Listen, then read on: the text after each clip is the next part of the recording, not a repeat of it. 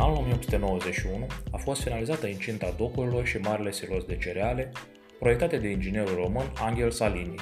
Incinta vamală a docurilor cuprindea un bazin întins pe o suprafață de 8,5 hectare, cu 19 dane pentru acostarea vapoarelor, un teritoriu sub pază vamală în suprafață de 41,5 hectare, un port înzestrat cu magazii și utilaje necesare pentru depozitarea mărfilor aflate în tranzit și a celor de antrepozit.